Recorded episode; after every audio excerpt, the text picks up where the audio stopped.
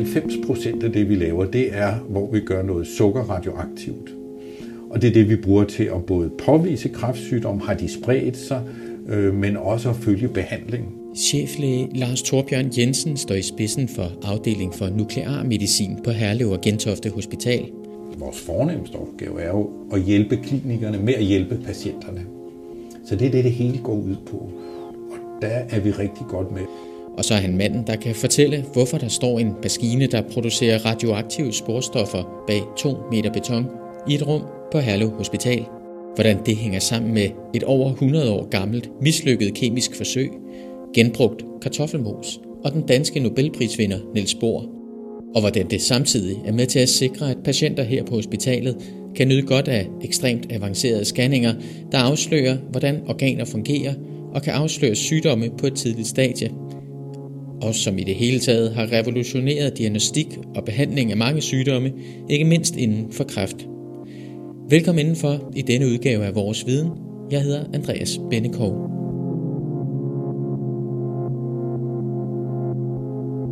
Vi har nu bevæget os øh, ned under jorden øh, her på Herlev Hospital og er kommet ned i et lokale, der øh, minder om et godt gammeldags værksted. Der er en drejebænk og diverse bord og alt muligt udstyr. Der ligger nogle sikkerhedshjelme her.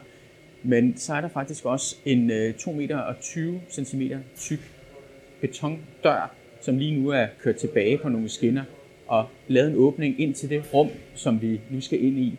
Øhm, det er altså 2 meter og 20 cm beton, jeg går igennem nu, og derfor bliver lyden også lidt anderledes, end man gør. Nu er vi kommet ind i rummet, øh, og det, der møder mig herudover, det er et meget lyst og hvidt rum. Så står jeg overfor, hvad man måske kan kalde et meget højteknologisk donut. En, øh, en cirkulær maskine, der er cirka et par meter høj, og ud af den på alle sider, under og over, står der ledninger, og der er rør, der kører ind i væggen. Øhm, og lige nu er der lidt, lidt larm herinde, og så hænger der måske ikke mindst et øh, gult skilt på væggen, hvor der står radioaktivitet. Og så har vi også dig, Lars Torbjørn. Tak fordi, at øh, vi lige kunne forstyrre dig i dit arbejde her. Prøv lige at forklare mig. Øh, vi står nede ved cyklotronen, for det er den donut-lignende ting, jeg, jeg har beskrevet. Det er her, I skaber radioaktive stoffer, eller hvad er det, I gør? Ja, det er det, den kan sådan en cyklotron, det er, at vi tager det, vi kalder et stabilt grundstof, altså et, som findes så at sige i naturen, og så putter vi det ind ved, i cyklotronen, så at sige, og beskyder det, og så laver vi det grundstof om til et andet grundstof, som så er radioaktivt. Og det er det kun i kort tid, relativt kort tid. Og så når det bliver stabilt igen, så udsender det noget stråling. Og det er det, der er hele fidusen med denne her øh, store maskine, at den kan lave radioaktivitet, altså ikke radioaktive stoffer om til radioaktive stoffer, som vi så kan bruge senere. Ja, og helt kort, hvad, hvad er det, I kan bruge øh, de radioaktive stoffer til? Vi står altså på et hospital, vi står ikke ude hos NASA eller noget. Nej, det er jo vigtigt at sige, det er jo ikke selve radioaktiviteten, vi er interesseret i. Det vi er interesseret i, det er at få koblet radioaktiviteten til nogle bæremolekyler, kalder vi dem. Altså det mest almindelige, vi laver, det er noget sukker, som vi gør radioaktivt. Når vi så har gjort sukker radioaktivt, så kan vi sprøjte det ind i patienterne, og så kan vi se, hvor i kroppen bliver der brugt sukker. Og helt sådan øh, lavpraktisk, så er det jo kræftceller, der i stor stil bruger sukker, og så kan vi finde kræftcellerne i kroppen. Så det er hele formålet. Cyklotronen i sig selv er jo ikke noget, men i kombination med bæremolekylerne kan vi så give dem til patienterne. Så den laver, skal vi sige, en form for benzin, som I kan bruge i scannerne, så man kan pinpointe sygdomme hos patienterne? Lige præcis. Og øh, den er vigtig, går jeg ud fra?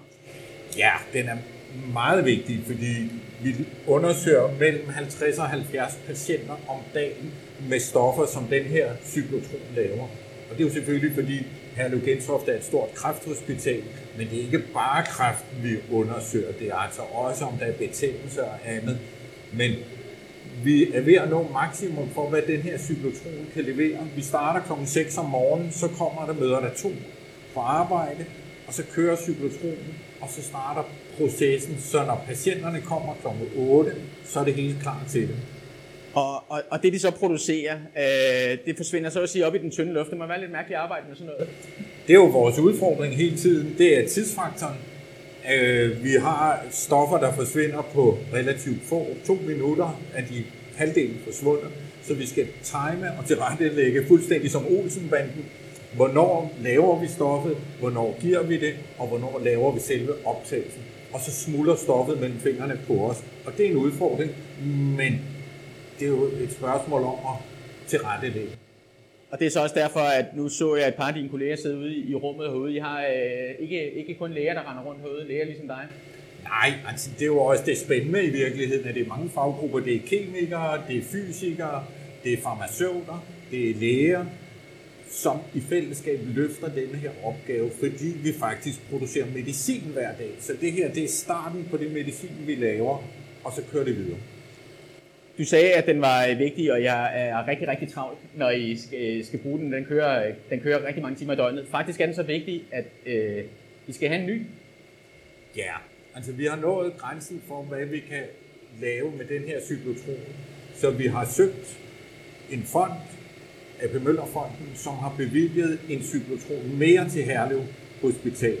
Så kan vi køre med to cyklotroner på samme tid og øge produktionen af de her radioaktive sporstoffer. Og det er nødvendigt. Hvorfor?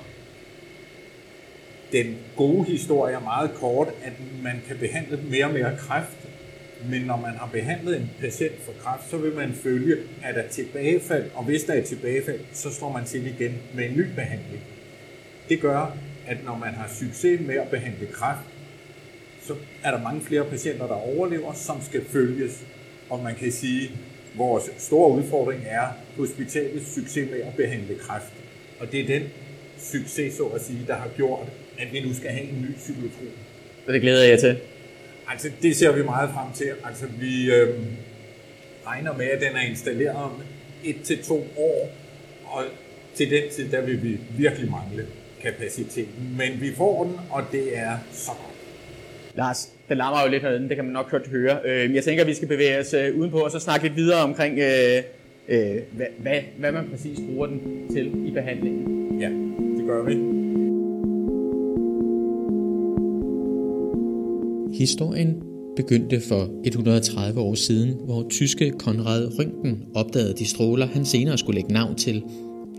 Året efter påviste franskmanden Henri Becquerel stråler fra naturligt forekommende stoffer, noget han kaldte for radioaktivitet. Samme år påviste Pierre og Marie Curie det radioaktive grundstof polonium og senere radium. Så var de radioaktive grundstoffer identificeret, og det er her, de sporstoffer, vi nu bruger, for første gang kommer ind i billedet i 1912. Der er der så en ungarsk greve, en kemiker, der hedder øh, George de Hevesi, som er i Manchester over hos en stor, stor mand, der hedder Ernst Rutherford. Og det, der er den gode historie, er, at Rutherford siger til Hevesi, her har du noget radioaktivt bly, og du har noget ikke radioaktivt bly. Kan du ikke skille de to ad? Fordi det kunne jeg godt tænke mig, sådan så vi har det radioaktive mere koncentreret. Og Hevesi, han er jo kemiker, så han siger, selvfølgelig kan jeg det, og så går han i gang. Og så bliver han måske mere og mere trist, fordi det viser sig, at han kan ikke skille det radioaktive bly fra det ikke radioaktive bly. Og så kunne han have givet op, men som Alexander Fleming, der bruger tilfældigheden, siger han, hov, måske kan vi bruge det, at vi ikke kan skille de to stoffer ad. Alexander Fleming, som opdagede penicillin, penicillin ved, ved, ved et tilfælde. Ved et tilfælde. Der er også nogen, der kalder det serendipitet, men, men det, det er jo et fint ord for det samme, at Hevesi kan ikke løse opgaven, men han vender det til noget positivt. Hov, det kan vi bruge. Og der grundlægger han faktisk hele sporstof øh, teorien om, at hvis vi ikke kan skælne ting, så kan vi bruge det radioaktive mærke som sporstof til at følge alt det andet, som ikke er radioaktivt. Og det er det, vi i dag, hele nuklearmedicinen bygger på, og det er fundamentet. Så vi er meget glade for Hevesi. Han har fået opkaldt et laboratorium på DTU Risø efter sig faktisk. Så. Men hvis man ser på øh, sporstofmetoderne, så er det jo, at øh, Niels Bohr så er i Manchester på det tidspunkt i 1912. Og dengang Niels Bohr inviterede alle til at komme til København, som var et center for øh, forskning og udvikling, og siger, kom, kom. Og det, som Hevesi så gør, ud over at forfine sporstofteknikken, så finder han også et nyt grundstof, som hedder hafnium efter København. det sjove er, at i dag vil vi jo sige, at det er Hevesi, der er kendt, fordi han har lavet sporstofteknikken. Han har fundet den. Men han var ked af, da han fik Nobelprisen i 1943, at han ikke fik det for at finde grundstoffet hafnium. Og det kan vi jo ikke forstå, men det var jo hans stolthed at have fundet et grundstof. Men vi er glade for, at han lige havde tid til at lave sporstofteknikken. Så. Og han var jo en, en, en snedig herre efter sine. Nu ved jeg ikke, hvor meget legende der er over det, men at han i de tidlige stunder der, da han arbejdede med sporstofferne, øh, brugte den øh, på noget aftensmad. Ja, det er jo nok en skrøne, men, men historien er, at øh, sige, han bor hos, øh, eller på sådan et pensionat, og pensionatejeren, hun øh, skal servere noget aftensmad, og sige, mener, at noget af det, han får den ene dag, det går ud, og så bliver det serveret igen dagen efter og dagen efter. Og for at ligesom påvise det, så tager han, når han en aften, han har spist af kartoffelmosen, og drysser lidt øh, radioaktivt i øh, kartoffelmosen, og næste dag tager han en prøve fra, som han så måler på, og kan påvise, at pensionatfruen, hun faktisk serverer det gamle mad igen og igen. Men det er nok bare en skrøne. Men den er sød, og det er sporstofteknik i sin øh, reneste form. præcis, præcis. øhm, men det er jo nogle af de, de aller, aller største navne, du nævner her inden for, ikke at man øh, behøver at følge voldsomt meget med i atomfysik, men mange har nok, nok hørt om, om Niels Bohr for eksempel. Det er nogle af de helt store navne, der, der, der har været med her. Ja, til Niels Bohr, og det er jo, nu har vi lige været nede og se en cyklotron, vores cyklotron, som jo vi er frygtelig glade for, og vi glæder os endnu mere til at få en mere. Men Niels Bohr var jo helt fremme, så allerede i 1938, og det var faktisk kun 8-10 år før, at den første cyklotron blev bygget og brugt i Kalifornien på Berkeley, der får Niels Bohr en cyklotron inde i København på Niels Bohr Instituttet. Og det er altså virkelig at være fremme i skoene allerede i 1938. Og det sjove er, sådan en cyklotron, den holder måske ikke evigt, men øh, den blev først skiftet i 1993. Altså, så den var i funktion fra 1938 til 1993. Det er altså ret godt gået. I 1993 der blev den skrottet, og der fik Rigshospitalet den første i Danmark, øh, som kører den dag i dag. Så det er ret imponerende, og man passer godt på udstyret.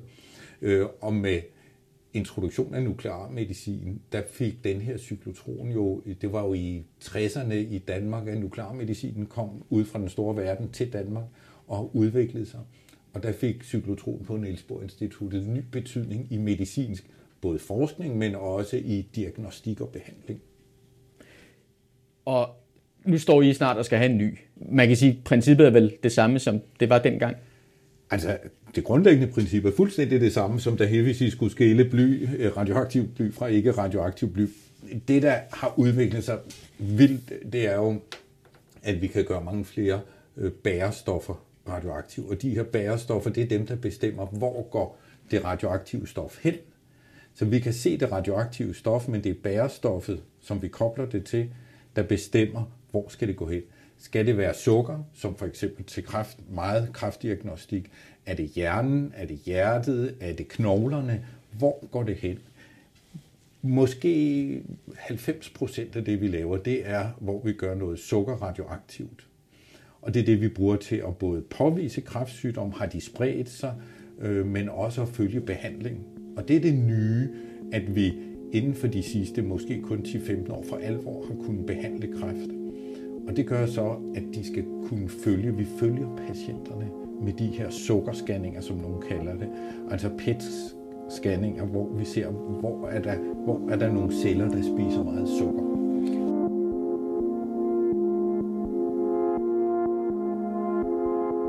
Øh, når man øh, nu kommer til jer som patient, så, øh, så virker det sådan relativt simpelt set udefra.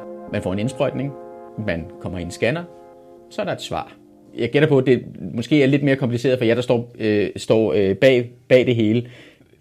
Prøv at tage mig igennem sådan et, et forløb. Hvordan, øh, hvordan fungerer det? Altså, for, man, der møder en patient ind om morgenen, og der er I allerede i gang nede med cyklotronen. Ja, det hele starter, som vi, da vi var nede ved cyklotronen. Den laver det radioaktive stof. Så kommer det op i nogle hotceller. Vi har ni hotceller på Herlev Hospital. Og der sker den kobling mellem bærestof og radioaktivt stof, og så dumper det ned i, vi kalder det en blybamse, men det er sådan en tungsten beholder, som vi sætter ud, og så skal det frigives. For det er medicin, det er underlagt Lægemiddelstyrelsens øh, skrabe, skrabe øh, og skarpe inspektion. Men det vi har, så har vi sådan nogle injektionsrobotter, fordi det er voldsomt radioaktivt i de her beholdere. Det forsvinder mellem fingrene på os, så efter 6-8 timer, så er der ikke mere tilbage i kroppen. Så vi, det gælder om at bruge det, mens der er virkelig aktiviteten. Robotterne har en slange, og så kobler vi dem til patienten og giver det her radioaktive sukkerstof typisk ind i patienten. Så skal patienten hvile en halv time, en time, og kan så komme ind og få lavet selve scanningen, fordi der kan man sige, øh, radioaktiviteten har fordelt sig, og overskudsfarven er vasket ud, fordi vi er jo ikke interesseret i at have for meget fra blodbanen, for det er jo ikke den, vi er interesseret i som sådan. Det er jo cellerne, der spiser sukker. Så bliver de scannet. Det tager normalt en 20 minutters tid. Og så nogle ret kraftige computer bearbejder alle de her mange, mange, mange data og laver billeder, og så sidder vores læger og ser på billederne og beskriver. Og det sidste, der kommer ind, det er, hvor klinikerne, det vil sige både øh, dem, der har patienterne, men også patologer og radiologer og andre, så sidder man sammen, og så beslutter man, hvad skal der ske med patienten. Så hele kæden, fra der møder nogen ind kl. 6 om morgenen og starter cyklotronen, og så til det bliver besluttet, hvilken behandling skal vi give patienten. Der er der altså en lang, lang række af ultraspecialiserede funktioner for at få det hele til at spille. Det forsvinder som sagt mellem fingrene på os, så vi er nødt til, at det her det er optimeret. Man kan ikke lige sige, at det gør vi i morgen. Nej, i morgen er det for sent. Om fire timer er det for sent, så det skal køre. Nogle gange er det for sent 20 minutter efter. Vi har stoffer, der halveres på 20 minutter. Det, om, det hele er legnet op, og så kører toget. Det skal bare køre. Øh, nu, nu siger du, at voldsomt radioaktivt og sådan noget, og som, jeg, som jeg nævnte i starten, og med nogle af de navne, du har nævnt her også, så tænker man jo, ah, de er nu helt styr på, hvad det er, de gør. Det sprøjter radioaktivitet ind i kroppen. Har jeg ikke hørt, at det er noget skidt? Øh, men jeg går ud fra, at mængderne her er i, en, i et omfang, så man kan lægge sig trygt ned på briksen.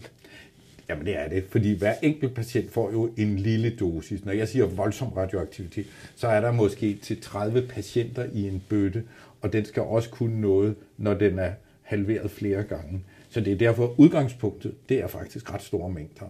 Men det patienten får, det er meget små mængder. Og det er det, der igen er det smarte ved sporstofteknikken, at vi giver nogle stoffer ind, som ikke påvirker kroppen overhovedet, og den radioaktivitet, de har med sig, den er så lille, så den heller ikke gør noget. Det er den der lommelygte, der kører rundt inden de rigtige steder og lyser ud, så I kan se den? Ja, fuldstændig.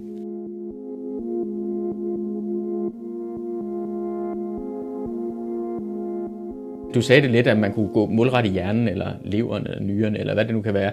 Hvordan sikrer I, at, at det løber det rigtige sted hen? Det, det er et rigtig godt spørgsmål. Og nogle af de stoffer, altså for eksempel sukkeret, vi ved, at hjernen spiser en masse sukker, og hjertet meget ofte også spiser sukker. Men det er jo noget, vi skal bare vide, fordi i det øjeblik, vi ved, at hjernen den må altså godt lyse, når vi giver radioaktiv sukker, så kan vi se bort fra det, og så leder vi der, hvor der ikke skal være sukkeroptagelse. Og det er det, der er hele fidusen, og det er det, der gør, at de læger, der sidder og beskriver de her øh, undersøgelser, der skal man altså virkelig vide, hvad der er op og ned. Det, der er så mange normale varianter, som man skal kende, før man kan sige, hvad er sygt. Så det er altså ikke fordi, at det, så sprøjter ind, kun løber i en blodbane lige hen til min ene nyre. Det løber rundt i kroppen, men det er mere, hvad I kigger efter, der er afgørende. Fuldstændig. Det er meget bredt, og det er meget forskelligt fra sporstof til sporstof. Vi har nogle sporstoffer, som viser noget i hjernen, og hvor man skal virkelig holde tungen lige i mund for ikke at overdiagnostisere. Det samme gælder knogler, hvor vi siger, fint nok, skelettet må godt se sådan ud, du må godt have gået skævt eller have ondt i et knæ, der lyser uden at det er kræft. Du sagde, at det primært handler om, øh, om kræft, eller det er i hvert fald det, der fylder rigtig meget hos jer lige nu. Øhm, er der noget særligt at fremhæve det? Vi hører for eksempel meget om, om modermærkekræft for tiden. Er det også noget, som, som, som I er inde over? Man kan sige, at den store succes, som Herlev Hospital jo har haft på at behandle modermærkekræft, det skyldes nogle kirurger, plastikkirurgerne, og så skyldes det Center for Immunoterapi, som øh, behandler med øh, biologiske stoffer. Og det har været en kæmpe succes. Øh, Samtidig så er de afhængige af at kunne følge, om patienterne bliver raske. Det vil sige, når de så giver os de her stoffer, virker de. For de virker ikke lige godt på alle patienter. Og der er vi en central spiller, og vi kan og det er jo vores gode kolleger, og vi behøver ikke at presse dem ret meget for at sige, at de er helt afhængige af os. Og det er de. Og det er vi kun glade for, at vi kan hjælpe. Men problemet, hvis man kan kalde det et problem, det er, at jo flere kræftpatienter de kan behandle, jo flere patienter skal vi følge. Og nu er vi tilbage til hele starten, hvor hvorfor skal vi have en cyklotron mere? Det er for at kunne følge med når behandlingen af kræft bliver god, så skal vi følge flere for at kunne slå til, når de får tilbagefald, og det kan vi kun lige følge med til, som cyklotron er i øjeblikket. Så en ny cyklotron, altså to på Herlev, så er vi, det er altid svært at spå om fremtiden, men jeg vil våge at påstå, at vi i hvert fald er sikret de næste 5, 8, 10 år måske. Og så må vi se, hvad der sker. Og det er fordi, I laver også, også undersøgelser på andre patienter end kræftpatienter. Er der noget der, som, som har rykket sig i den periode, du har været her en del over jo? Er der noget, der har, har ændret sig over tid, altså brugen af, af nuklearmedicinen? Ja, meget, hvor vi kan sige, en af de største udfordringer, det danske sundhedsvæsen står overfor, det er nok demens. Nu begynder der at komme behandlinger af demens. Men for at kunne give den rigtige behandling, så skal man også karakterisere, hvad type demens det er. Og hvordan gør man det? Det gør man igen med de her PET-scanninger af forskellige slags, hvor vi har øh, to-tre forskellige stoffer her og nu til at sige, hvad slags demens er det, og mm, som det ser ud i øjeblikket, så inden for de kommende fem år, der bliver det kæmpestort. Kravet om diagnostik og behandling vil eksplodere. Der kan vi så ikke følge med, som det er i øjeblikket. Vi kan godt øge et stykke, men selv med en ny cyklotron, så vil vi være udfordret. Så, så det bliver meget interessant at følge hele demensområdet med, hvordan behandler man, hvem skal man behandle, hvordan skal man stille diagnosen af den slags demens og den slags. Så, så det ser vi meget frem til, det bliver vildt interessant. Ja, for det store spørgsmål er jo, nu har, har ridset kort historien op, og vi har jo, hvad er det, 130 år tilbage, øh, noget af den stil, at det hele, at det hele ligesom begynder. Øh, er der stadig øh, udviklingsmuligheder, fordi vi snakker, du snakkede også om, at det er jo i virkeligheden grundlæggende, at det, at det samme maskinen laver, som den gjorde for 100 år siden. Ja, og det er det jo.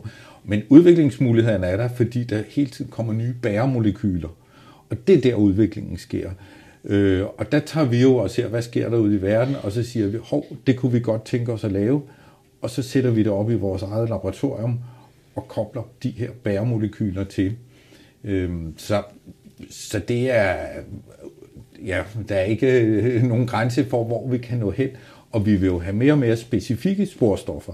Så i stedet for at sige, at vores læger skal være rigtig dygtige til at vide, hvad er normalt og hvad er unormalt, så er håbet jo, at på et tidspunkt, så kan vi jo sige, øh, ingen lærer ind over, groft sagt, det er en maskine, vi siger, at det sporstof skal finde lige præcis den type celler. Der går nu nok, øh, det bliver nok ikke i min tid, kan jeg så sige, altså det bliver ikke over de kommende 20 år, men det er jo det, der er det endegyldige mål, det er at sige, at vi har helt specifikke sporstoffer, der kun viser det, vi vil se. Så, men vores store mål, og det er jo hele vejen igennem, det er, man kan sige, at vi ikke har vores egen patienter. Det er jo altid klinikerne, der har patienterne. Men vores opgave vores fornemmeste opgave er jo at hjælpe klinikerne med at hjælpe patienterne. Så det er det, det hele går ud på. Og der er vi rigtig godt med, og vi synes jo, at vi har et fantastisk samarbejde her på Herlev Gentofte Hospital. Det var alt for denne udgave af vores viden fra Herlev og Gentofte Hospital. Tak til cheflæge Lars Torbjørn Jensen for at tage os med rundt i sporstoffernes fascinerende og strålende verden – mit navn er Andreas Bennekov, og vi høres ved.